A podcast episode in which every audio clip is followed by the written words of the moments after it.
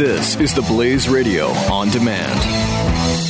Individuals and businesses with tax problems, listen carefully. If you owe over $10,000 in back taxes or have unfiled tax returns, we can help you take back control. The IRS is the largest and most aggressive collection agency in the world, and they can seize your bank account, garnish your paycheck, close your business, and file criminal charges. Take control of your tax problems now by calling the experts at Tax Mediation Services at 800 600 1645. That's 800 600 1645. 800 600 1645. The Buck Sexton Show. All right, team, welcome back. We're joined by Matt Continetti. He is the editor in chief of the Washington Free Beacon. Matt, great to have you. Thanks for having me, Buck.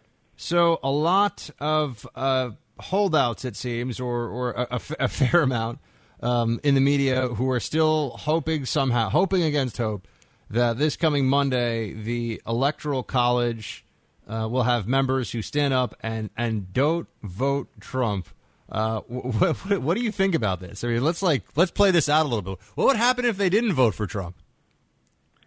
Well, I think there would be an insurrection in the country. to be perfectly frank, I think this uh, story of the Democrats basically trying to gin up the idea of an electoral college coup uh, against Donald Trump is the most irresponsible, dangerous, and lunatic thing to come out of the left in some time. And and here's why. The Electoral College is there for a very specific reason. The founders of this country did not want to chain the fortunes of the entire country to the largest population centers inside it. And so they established the system in order to distribute in a very, you know, rational common sense way allocate the votes throughout so that you wanted a majority of the states rather than just focus on the, the densest, most populated areas. So that's exactly what Donald Trump got. In fact, he got the best electoral college result of any Republican in basically a quarter century. And yet the Democrats are still in denial about this election. And so the idea that somehow they think they would overturn the results of this election after Donald Trump had won states no Republican had won in decades is just it, it's lunacy. It's it's it's a sign that clearly they have not come to grips with this election, and indeed the the fact that they lost is now un, unleashing them to succumb to their worst impulses. I mean, you've got even the opinion pages of the New York Times why GOP electoral college members can vote against Trump. I mean that that was published uh, today. I'm sorry, that, that that's from today. Uh, these are these people and these platforms and, and media outlets are straight up advocating. It's interesting. On the one hand, when it comes to the Russia hack, it's the it's the dangerous subversion of our democracy, and you know it's a bipartisan issue. Everybody, we need to all be on the same page with that. But when it comes to the electoral college, meh, democracy, democracy, who cares? Well, these are the same people who, since the 2000 election, have been calling for the Electoral College to be abolished. Now, and indeed, there's been calls for that to happen after the 2016 election because it is true Donald Trump did lose the popular vote, mainly because of his drubbing in California, an overwhelmingly blue state. And so, how can it make any sense for for you to say on the one hand, abolish the electoral college, and then on the other say, no, we need the Electoral College to go against the will of the people in the various states and put Hillary Clinton in, uh, despite it's just it's just so clear. Did, I mean, did you hear the celebrity, uh, the Martin Sheen and oh, company, yeah. saying, oh. "Don't vote for Trump. We're not telling you who to vote for. It doesn't have to be Hillary Clinton. Just don't vote for yeah. Trump." Well, how is that supposed to work? I mean, well, do we just not have uh, a president? You know, these Hollywood flakes probably think that the Electoral College would put Dr. Jill Stein in or something like that. I mean, it's just you can get you can get in the weeds here, and it is truly conspiratorial thickets uh, that are pushing this line. But you know, there's some people who say, "Oh, well, maybe the Electoral College would somehow bring Kasich in." Kasich wasn't a factor in this election. Kasich made some wrong choi- choices in retrospect about this election and about his relationship to the party and its nominee. Many people did. Why on earth would, after Donald Trump picks up these states that no Republican has won in decades, would electors throw the election to the governor of Ohio who didn't even back the Republican nominee. It's just it it I have to say it just drives me crazy because here you are supposed to the Democrats in the media are supposed to be the guardians, right, of decorum and responsible behavior and principle, right? In contrast with Donald Trump. And yet with this story, with the electoral college story, they are revealing themselves to be children. You uh, said yesterday in an interview, which is up on freebeacon.com, that you view Trump's victory as a repudiation of Obama's legacy. Um, how, how, so? And give me some of the specifics. Well, uh, I, I, mean, there's not. Uh, it's a repudiation in the sense that there's not going to be much of Obama's legacy left after four four years. You have to think about it. Uh, Barack Obama came into office. Uh, he wanted to basically create a new foundation. His words uh, to the American economy. That included Wall Street reform. That included Obamacare, and that included uh, some tax increases, but also it included the alternative energy spending, right? Well, what what did Trump run run against? he ran against Obamacare. He ran against the environmental policies that have crippled the fossil fuel industry in this country and many jobs that go with it. And he ran against tax increases. He wants to cut taxes. He ran at full spectrum opposition to the Obama domestic agenda and moreover, he ran against the key part of Obama's foreign policy agenda, which is the Iran deal. So you have a situation, especially now that the Republicans have control of both chambers of Congress, where you can see all of those supposed legacies of Obama being undone by the end of Donald Trump's first term. And moreover, now that we have uh, we'll have a conservative replacement for Scalia, and we might have up to two more justices in the next term, uh, the next presidential term, being replaced by Donald Trump. So there on the court, you would have a, a pretty much a solid conservative majority on the court. This would be a blow to the left, um, unlike uh, really anything they've experienced since Ronald Reagan and so that's why I'd say it's a repudiation of, of Obama's politics and, and a policy agenda, which was never that popular. Obama was always personally popular and continues to be.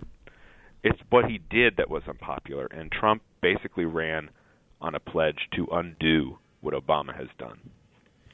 Matt, uh, we've been talking a lot on the show about the Russia hacks and the election. I just wanted to get uh, sort of your your overall take on, on where that is now and how much of it a big deal we should treat, uh, whether we should treat it as a big deal. What do you think? Well, it's certainly a big deal. Uh, cyber is an incredible, incredibly important part of uh, overarching national security strategy and challenges that America faces. And I don't think there's any doubt among the intelligence community that the Russians interfered in the election in terms of some of this hacking. Where the dispute is, is whether they explicitly interfered with the intent of electing Trump. And there, there is much less certainty.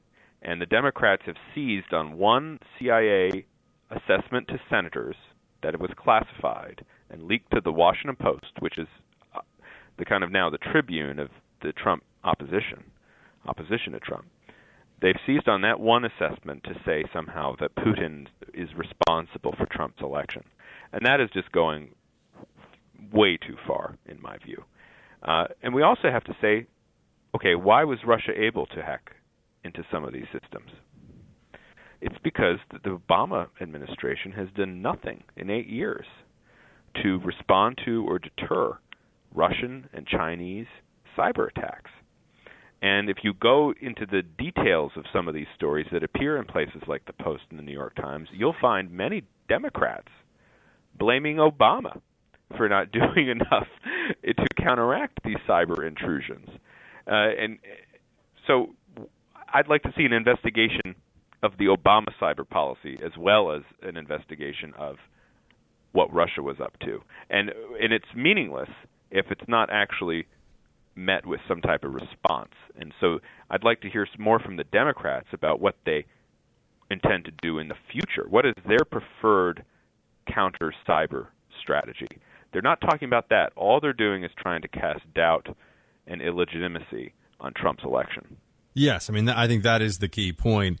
Uh, I've said this before on the show, but I'll just tell you this. My, my, sense of this is they keep saying it's about an investigation. Okay, well we we already we're told that we know that it was Russia. In fact, as of today, we're told we know that Putin specifically, out of a grudge against Hillary, was pushing this whole thing. So if we already know it's Russia, we know it was a Putin grudge. We know how they did it.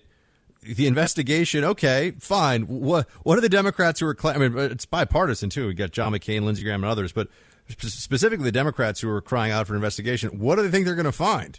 We're, we're being told that they already know basically everything that happened, and there's no way to prevent uh, somebody from emailing you and saying, "Hey, I'm your system IT, you know, I'm your system administrator. Give me your password." If you give them your password, they're going to hack into your emails. Well, the goal isn't to find anything. The goal is to have a report come out six months from now or nine months from now that will create another news cycle about Russia and Trump and cyber that will disrupt politics and disrupt whatever policy agenda the Trump administration is pursuing. That's the goal for many of the Democrats. Now, obviously, John McCain, Lindsey Graham are interested in, in, in what has happened and probably would be more open to what I suggested, which was also look at our failure to respond over the years to these hacks. You know, what what did we do when China hacked the uh, Office of Personnel Management database? We I think uh, for all I can tell, we came to some sort of gentleman's agreement with China. well, that's not going to hold up in the in the coming years. And we certainly, with the Russia thing, it's explicit in that original Washington Post story. Obama administration officials did not want to respond to the Russian hacking because they were afraid of what Russia might do in response. That's no way to conduct national security policy. What do you think of Rex Tillerson as uh, Secretary of State? By the way, that's also gotten a lot. That not only is getting a lot of attention just because of the whole business, big business, and people are upset that he's helped bring so much fossil fuel out of the ground, which I think is bizarre, and well, that's a separate discussion. But also his ties to Putin means that it ties into this whole story about Russian influence in the election, and people are sort of conflating all these things or bringing all these things together. They are. I think Tillerson is eminently qualified to be Secretary of State. Uh, he, I th- also think that it's a good thing for a Secretary of State to have pre-existing relationships with world leaders. I mean, diplomacy is built on relationships. I think there are a lot of questions about Rex Tillerson's worldview. You know, he really doesn't have one. He's really spent his career at Exxon, and all of his public comments about foreign affairs are related to Exxon's interests and he has been very frank in the past when asked about specific details of foreign policy. He says, "Look, I, I don't know much about that. I'm going to leave that to other people. I'm I know what's good for Exxon and what I'm trying to do for shareholders." So he has been skeptical of sanctions, that is for sure, as the CEO of Exxon. And of course, he does have a, a good personal relationship with Vladimir Putin. Now, I happen to think that one can have a relationship with Putin and also think that Putin is acting contrary to America's interests. The two can go together. But what will be important at the hearings is how Tillerson handles questions that aren't even tied to Putin. What does he have to say about the Syrian civil war? What does he have to say about the South China Sea, North Korea, and uh, nuclear weapons?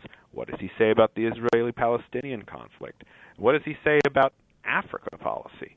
Uh, what does he say about Venezuela? All of the, Cuba, all of these global hotspots that the Secretary of State will have to deal with in the next four years.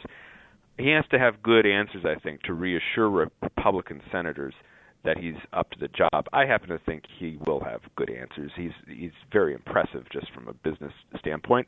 We also know, of course, he loves Abraham Lincoln and was instrumental in the renovation of Ford's Theater uh, earlier in this decade. And um, that's a good sign because I'm a I'm a Lincoln fan too. So anyone who's a fan of Lincoln, I, I have good feelings about. Matt Continetti is the editor in chief of the Washington Free Beacon. You can follow him at Continetti on Twitter and read his latest at freebeacon.com. Matt, great to have you, sir. Thanks for making the time. Thank you. Individuals and businesses with tax problems, listen carefully. If you owe over $10,000 in back taxes or have unfiled tax returns, we can help you take back control. The IRS is the largest and most aggressive collection agency in the world, and they can seize your bank account, garnish your paycheck, close your business, and file criminal charges. Take control of your tax problems now by calling the experts at Tax Mediation Services at 800 600 1645. That's 800 600 1645. 800 600 1645. Five.